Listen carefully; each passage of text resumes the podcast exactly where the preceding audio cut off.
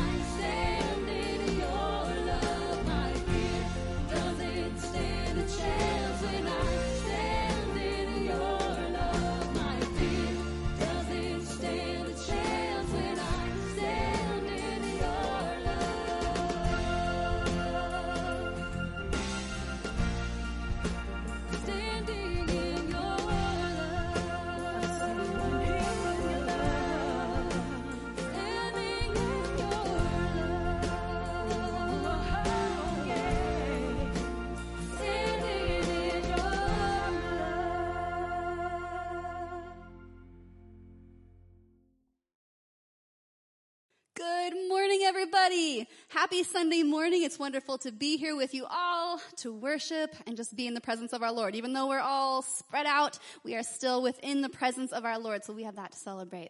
But before we begin this morning, I wanted to give just a couple of shout outs. First off, to Terry, my girl, thank you so much for filling in for me last week.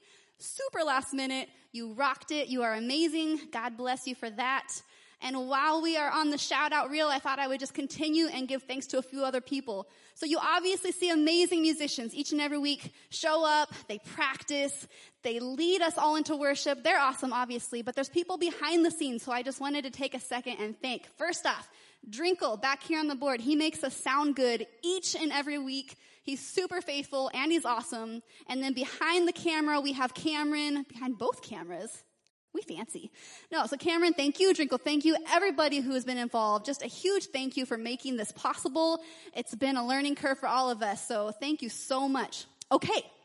Are you guys ready? We invite you, as you're able, you can stand, you can sit, but I invite you to tune your heart, tune your spirit towards the Lord, towards His goodness, and let's bless Him as we enter in this morning.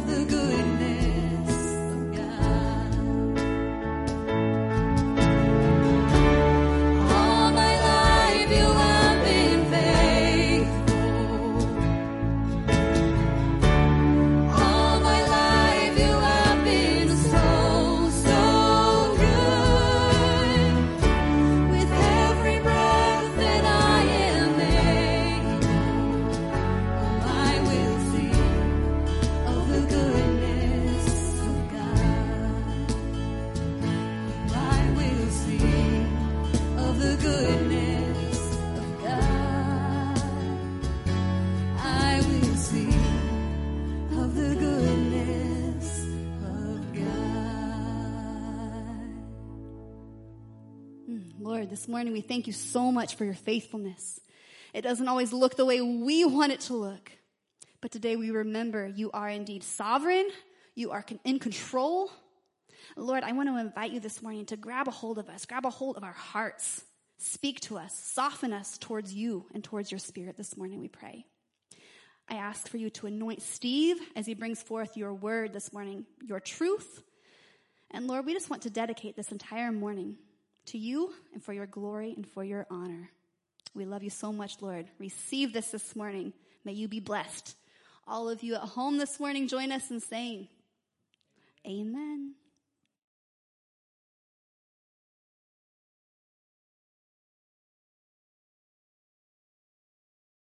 Hey everyone, Rob here. If we have not met before, I work at Northview and I have the honor of working with our middle school and high school students. And I have been for a while now, and I love it. I wanted to bring something to your attention and honor a very special group of our own. I'll be honest, today, like many things, was originally going to be different. Had we been at church in person, I would have been uh, joined on stage by an incredible group, our graduating seniors. I would have allowed them an opportunity to share about their experiences at Northview and share what's next for them on the other side of graduation. Then I would have offered a time of prayer for the members, for you guys to pray for our seniors as they head off into the next season and chapter of life and commission them in the name of Jesus. Then later this evening, I would have invited their family, their friends, their leaders, the staff, the elders back to Northview for an evening of our very own NVSM style graduation. However, as we all know, things are a little bit different right now. And instead of being together in fellowship in person at Northview, we're online. And although I can't have every senior share with you as I had hoped, I wanted to at very least give this incredible group of students their own shout out and congratulations, even here on the digital platform. Take a look at this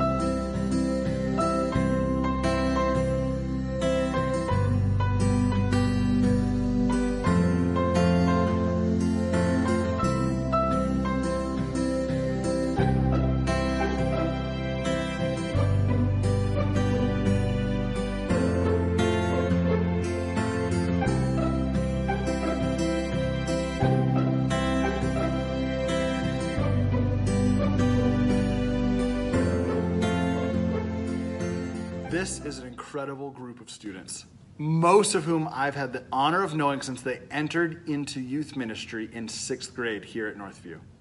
I was the small group leader for these boys their sixth and seventh grade years.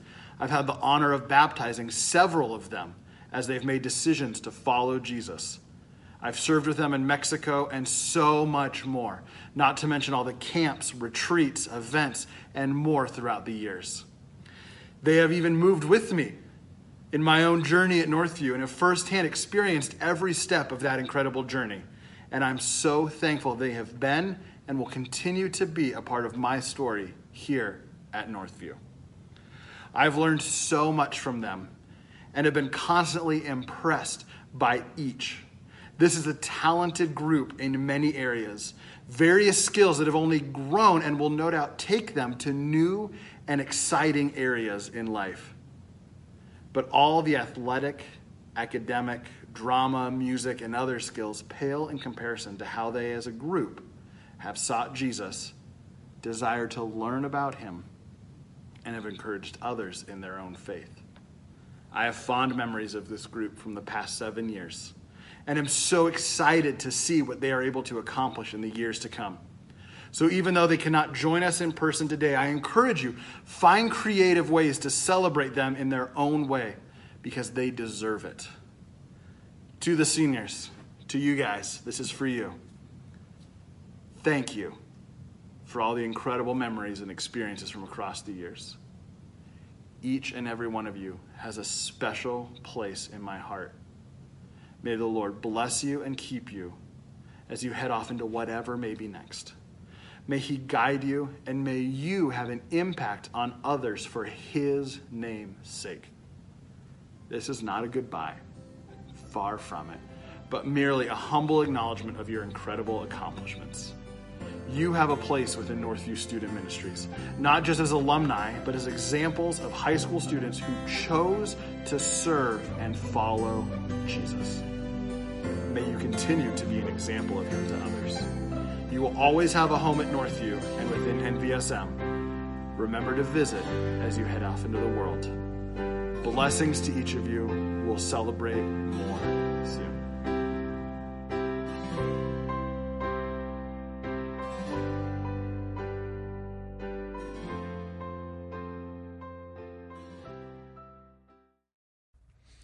Good morning, Northview. Thank you for joining again. Here we are. And I want to say a shout out to all our families and friends that are watching not only just across the state, but across the country. And uh, we're thrilled that you're joining us this morning. So uh, we're going to step into the Psalms. And um, to get us started this morning, I wanted to get us all thinking in the same direction. So I want to begin with the problem of pain. All right, think about pain.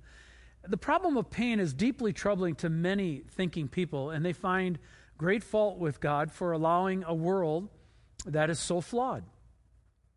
And the reasoning goes like this either God is all good, but he's not all powerful, i.e., he wants to do something to fix it, but he can't. Or God is all powerful, but he's not all good. Therefore, he won't fix it, even though he could. So if you bring those two ideas together, two lies that have to be dealt with are number one, God is not all powerful, and number two, God is not all good. And this morning we're going to look at his all powerfulness. Right? And then next week we'll start looking at his all goodness. So the lie that we're countering this morning is that God is not all powerful. And to set that up, let's review what we covered in Psalm 2 last week. When we looked at Psalm 2, we saw that the nations were raging and that the peoples were plotting. And what was the plot? What were they scheming about? And the scheme was let us burst or shatter Yahweh's bonds apart and cast away his cords from us. In other words, they were saying, we no longer will be shackled by him, his law, or his rule. In other words, we reject him as our leader. And Psalm 2 says, this is all done in vain. We saw Yahweh's reaction to this. It says he laughs and scoffs at his detractors. It says he holds them in derision, which is um, holding them in mocking disdain. And when the time comes, he will terrify them, terrify his antagonists, by setting his king, the Messiah, the Lord Jesus Christ, on his throne in Jerusalem. Jesus the risen Christ will rule the nations with a rod of iron. And therefore, the warning to rulers and to us as well is to repent and make peace with him while it is still possible to make peace with him. We are told to submit to him and to kiss the ring, which is a symbolic gesture of submission and surrender to his authority.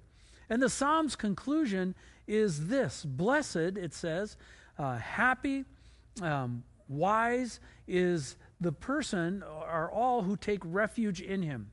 And this psalm sets the stage for the rest of our journey through the Psalms. So before we go any farther, why don't we commit this to the Lord and uh, pray, and then, then we'll begin our look in the Psalms. So would you join me this morning? Let's pray. Father in heaven, we seek you this morning. We ask for your help. You know we're scattered. We know that you had blessed us. You were with us when we were always gathered together. But Lord, we know you can also work with scattered people. That's all over the Old Testament and all over the New Testament. As people were scattered, you went with them and you were with them. So as we are in our homes and our places, as we are gathered, maybe as a family or we're by ourselves. Would the sense of your presence be with us? And would we know that we have your favor this morning because we are seeking you and seeking your heart? And we ask for wisdom as we go through this. Uh, Lord, validate the truth of this message. And we seek you for that in your name. Amen. All right. So, again, as we engage with the Psalms, and uh, grab your Bibles because we're going to be looking at a lot of passages that talk about the power of God this morning. Um, first of all, we're at a disadvantage, all right? So, the Psalms are a great book. Uh, a lot of us appreciate it. But you know, it happened a long time ago, and you know, the attitude could be, well, what could it possibly say for us today? And, you know, it's a person can say, well, I mean, yeah, you know, look, there's songs, we don't even have the music to them. What good is that? and also, we are, are so far removed from these events, they, they feel like stories, not something that really happened. I mean, not real history, not, you know, real people, but it is real history and it is real people.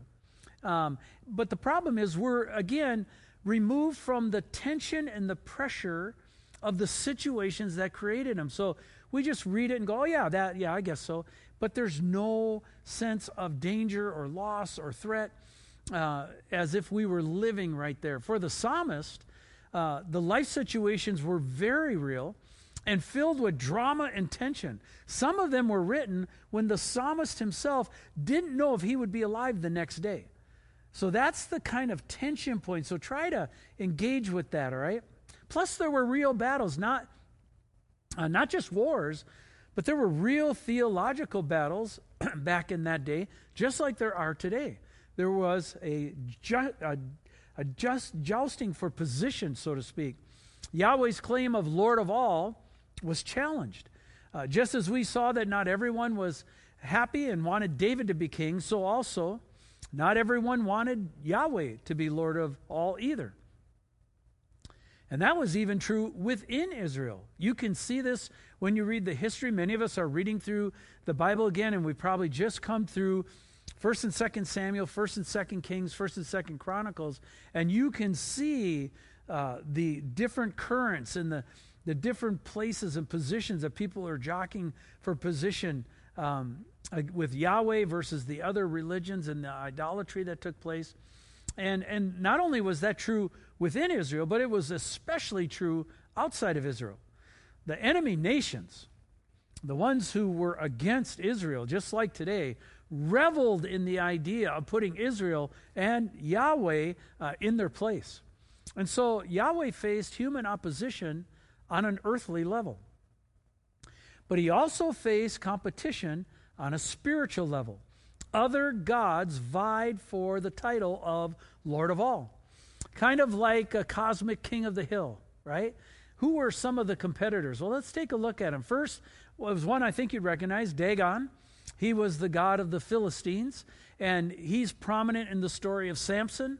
And if you remember, uh, he fell across, he was knocked down several times and fell on the threshold, and therefore the Philistines would never step on the threshold. It was a superstitious thing because Yahweh had been defeating Dagon, and so that was one primary contender. Ra was the god of the Egyptians, uh, the god of the sun, and uh, you would recognize that from Indiana Jones and Raiders of the Lost Ark with the staff of Ra, and that whole thing. That is where that comes from.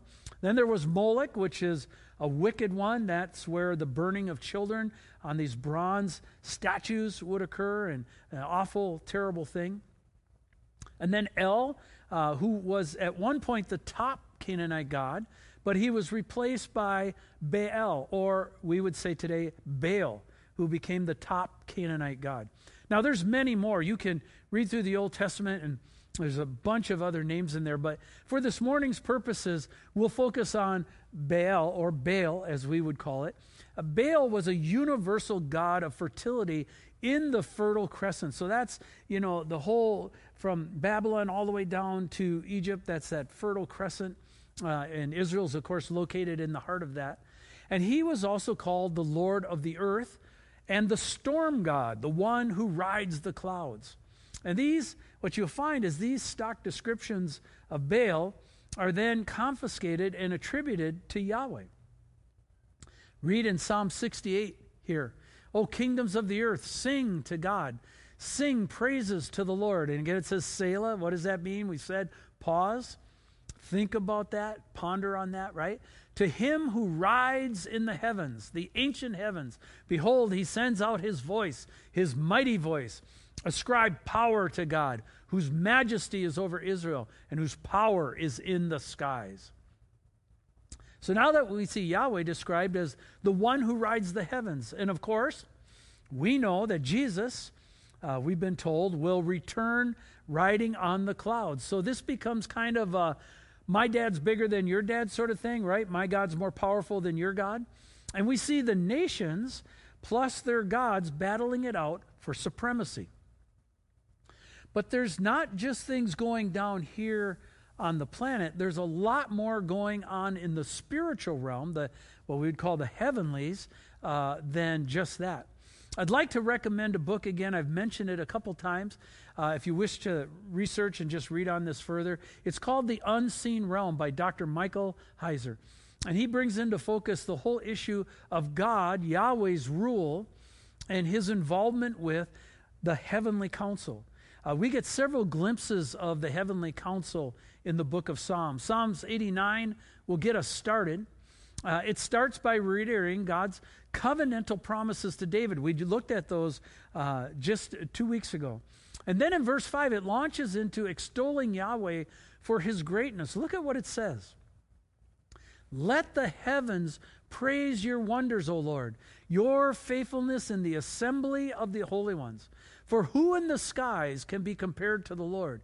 Who among the heavenly beings is like the Lord, a God greatly to be feared in the council of the holy ones, and awesome above all who are around him?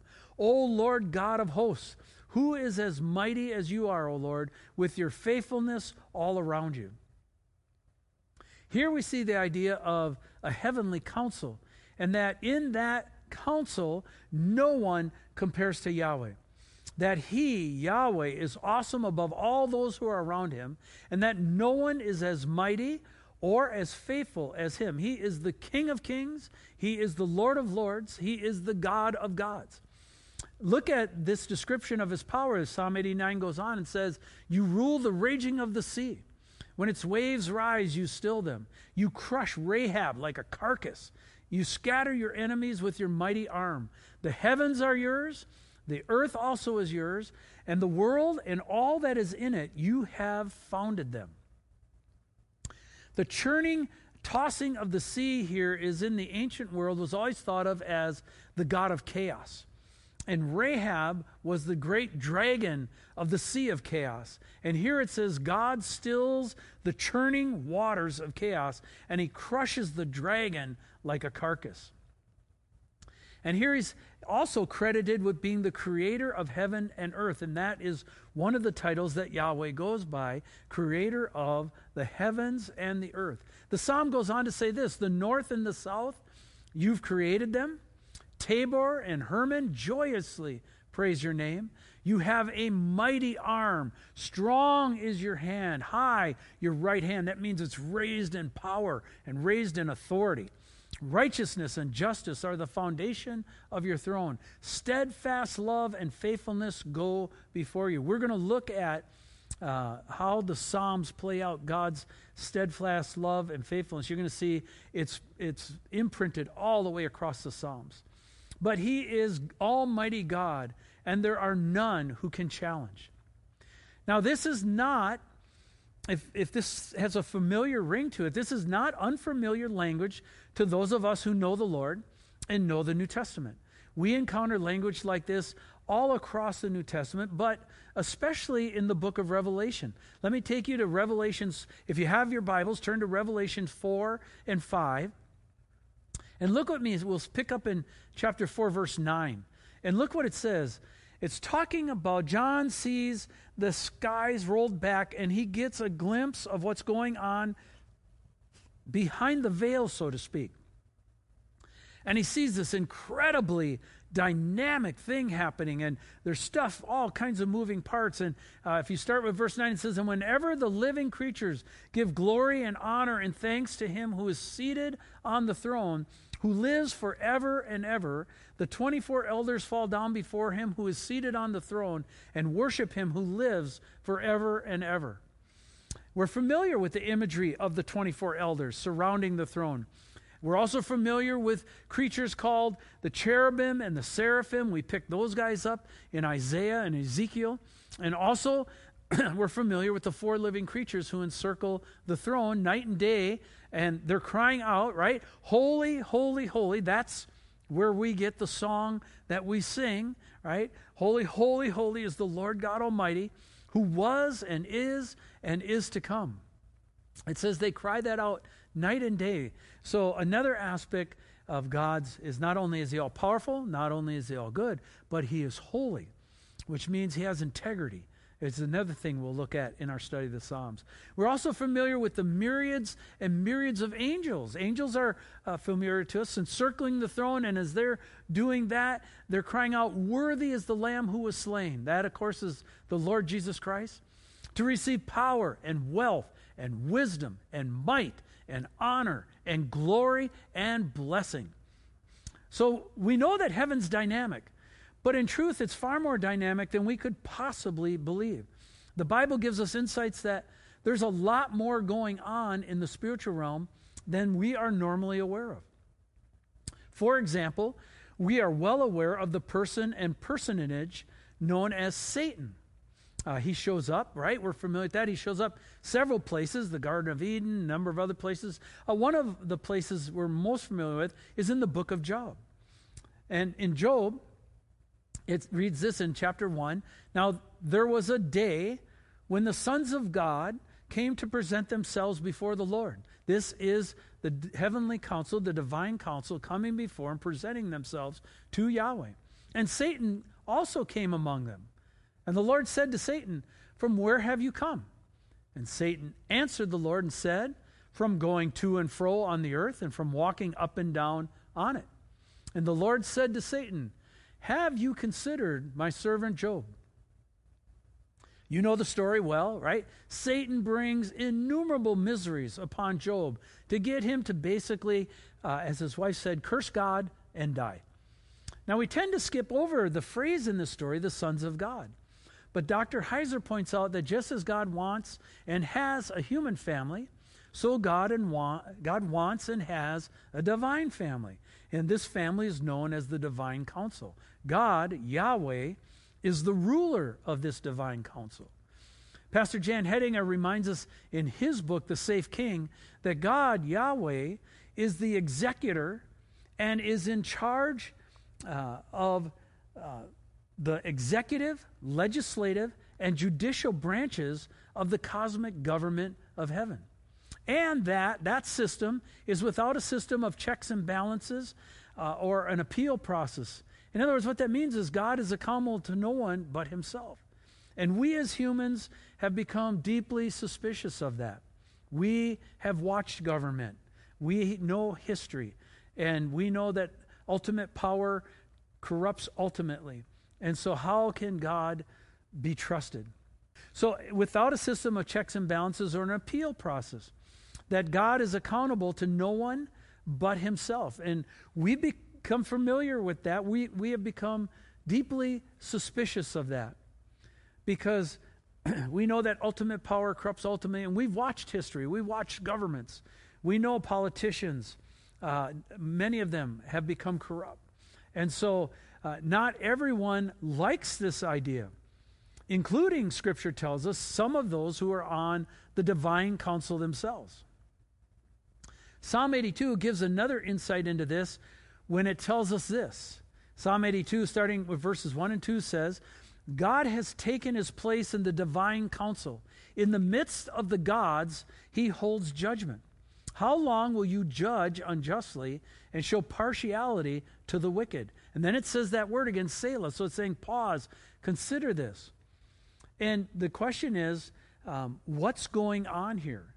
Well, to make a long story short, obviously we can't cover the whole thing in 30 minutes, But to make a long story short, when God scattered the nations at Babel, they were broken into 70 nations.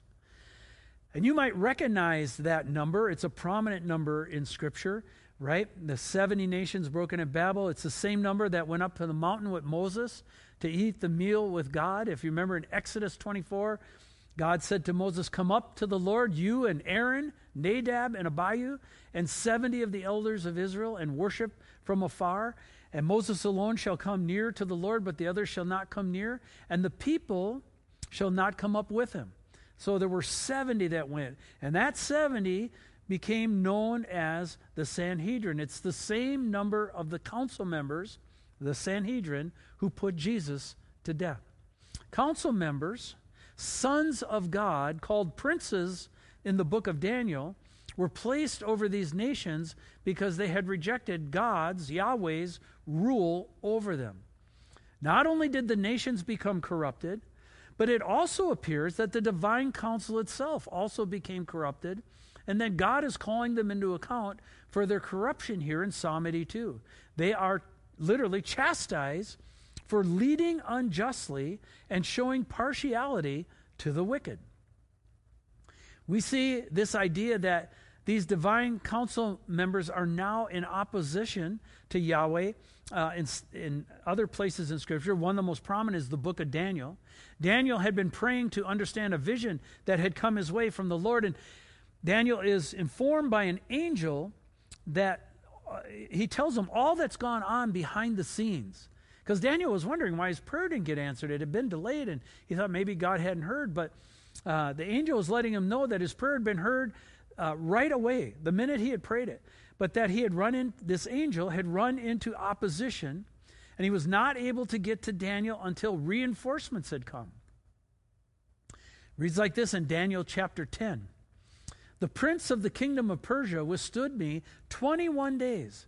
But Michael, one of the chief princes, came to help me, for I was left there with the kings of Persia, and came to make you understand what is to happen to your people in the latter days. For the vision is for days yet to come. And so this angel comes and reveals to Daniel what's going on behind the scenes in this war in the heavens, so to speak. But that very angel had been delayed for 21 days. You know, and here's a thought this morning. Sometimes you pray a prayer and then nothing happens, and you think, oh, well, God must not have heard, or, um, you know, I guess uh, I didn't pray it right. Or uh, sometimes we have to consider the factor that our prayer has been heard, but there's more going on to answering a prayer, that there's opposition to keep those prayers from getting answered. And so we need to pray, God, if there's interference going on here, I pray that you break through the interference in the answer to my prayer. And so we see here uh, there's resistance in the spiritual realm. All right. Later in, in the passage, we find out there's not only a prince for Persia, but there's also a prince for Greece. And so biblical co- scholars have long known that there are these entities that have been placed over the nation. These princes are also doomed because the psalmist lets us know that these corrupt spiritual rulers are going to be overthrown by God, just like the corrupt earthly leaders are going to be. Later in the Psalm 82 in verses 6 to 8, it says, I said to you, you are gods, sons of the Most High, all of you. Nevertheless, like men you shall die, and you shall fall like any prince. Arise, O God, judge the earth, for you shall inherit all the nations. God, as the almighty ruler of the universe and of the divine council, is going to banish all opposition to what Dr. Heiser calls the Edenic vision. That's a fancy way of saying God's going to bring back Eden. God's going to reconstitute the heavens and the earth, and they're going to work the way they were originally purposed to work.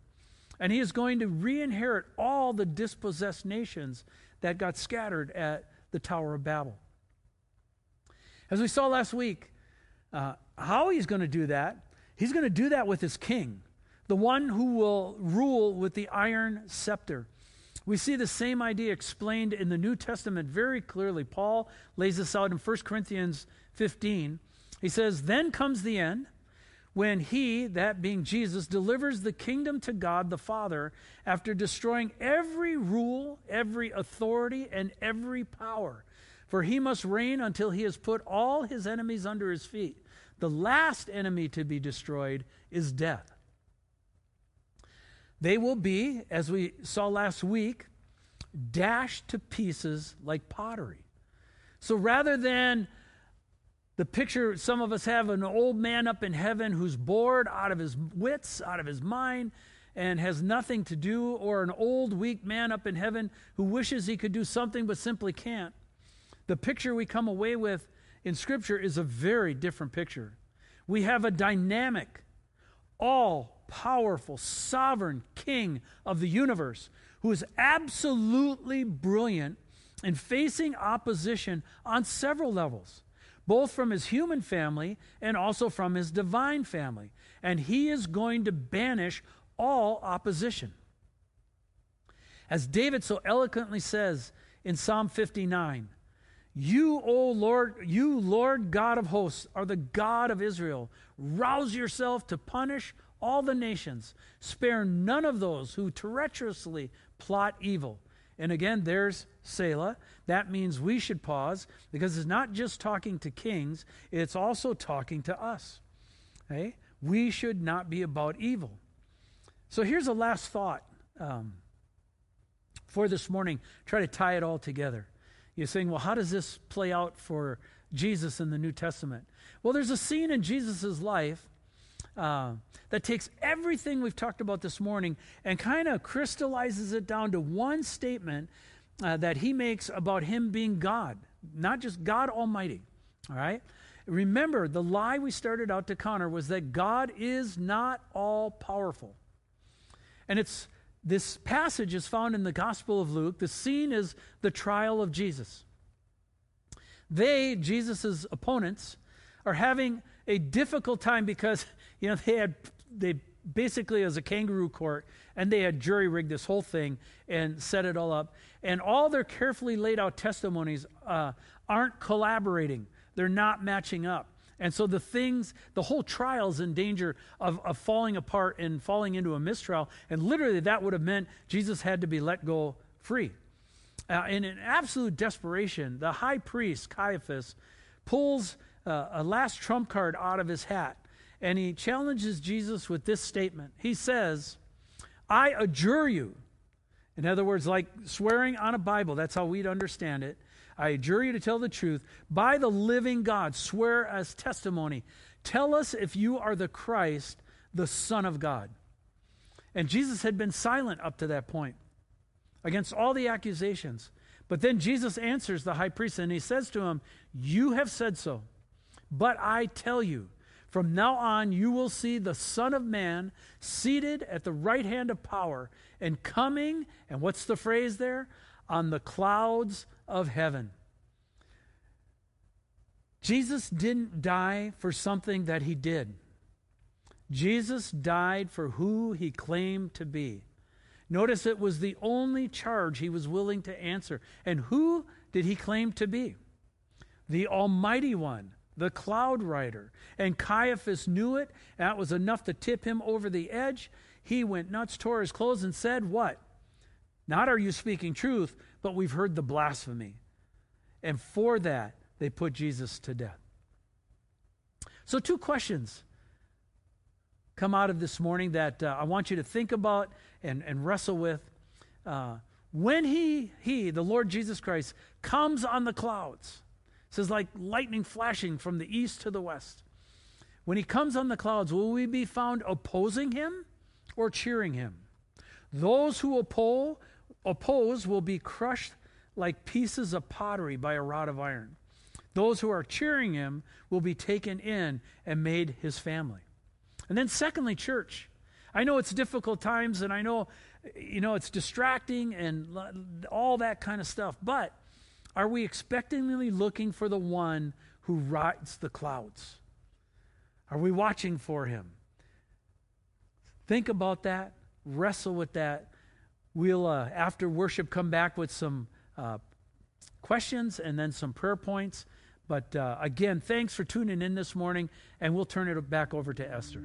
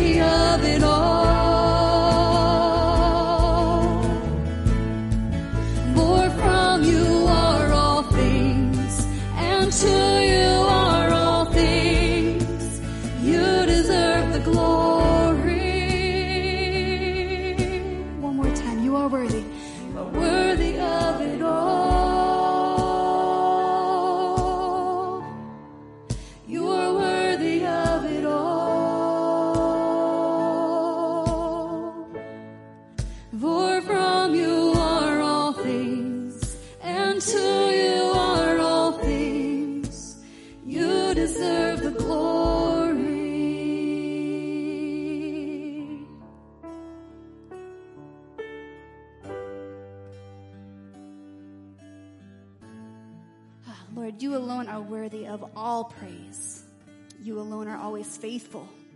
We give thanks and praise to you for your unfailing love. Help us, Lord, to be steadfast in our walk with you, that in everything we do, it would point to you for your glory. If we have done anything out of selfish intent, Lord, we ask for your forgiveness this morning. We also ask that your love and your power work in and through and among our lives. Bring to our minds what you have taught us through your word this morning. We love you so much. We dedicate all of this in this time to you for your honor and for your glory. Let it all point to you, and may you receive it as a beautiful, sweet incense this morning. All of you at home and join us in saying and offering all these things up to the Lord this morning. We say, Amen.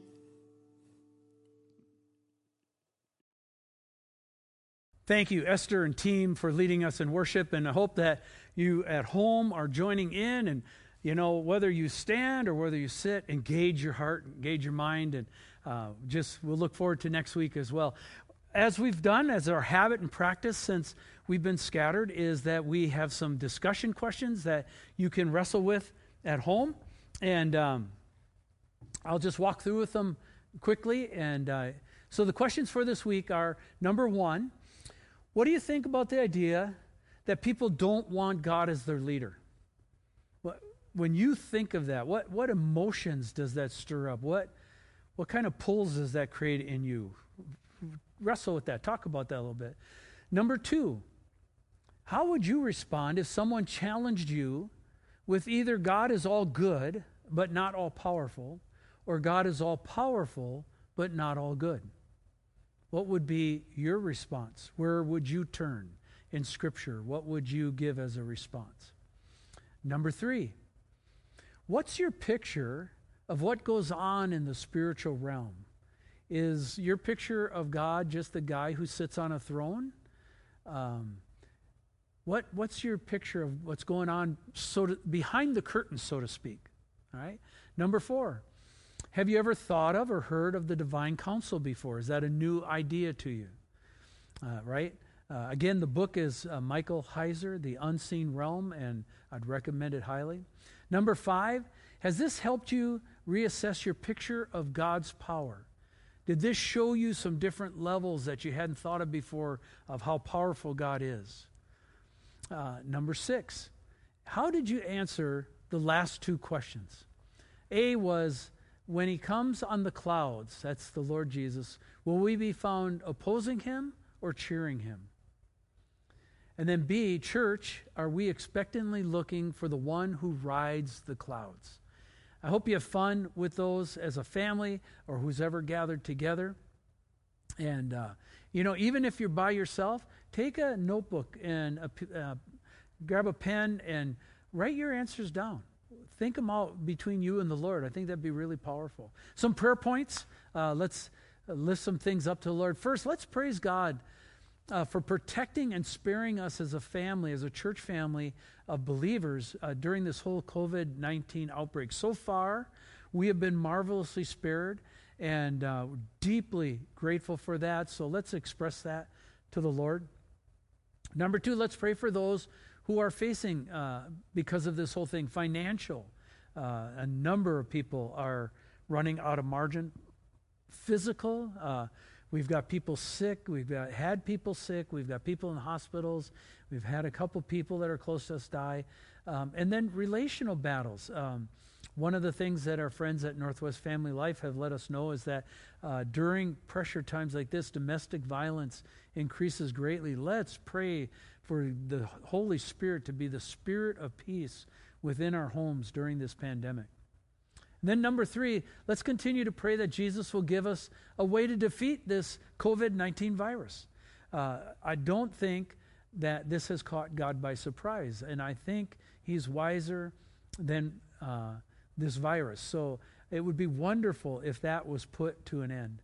And number four, let's continue to pray that if that doesn't happen, and obviously, we can't see the big picture, so we're, we're locked in there. But uh, let's continue to pray that as this keeps rolling on, that people will seek Jesus and ask Him to save them.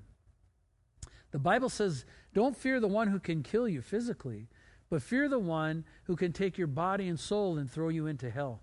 And that's the greater fear, the fear of the Lord God. So uh, they, let's pray they turn to Jesus and escape the wrath of God. And then, number five, let's praise God for his power and his authority. And let's resubmit ourselves to him and to his kingdom rule. All right? Those are challenging things. Church, wrestle with them, lean into it, submit well. We'll see you next week.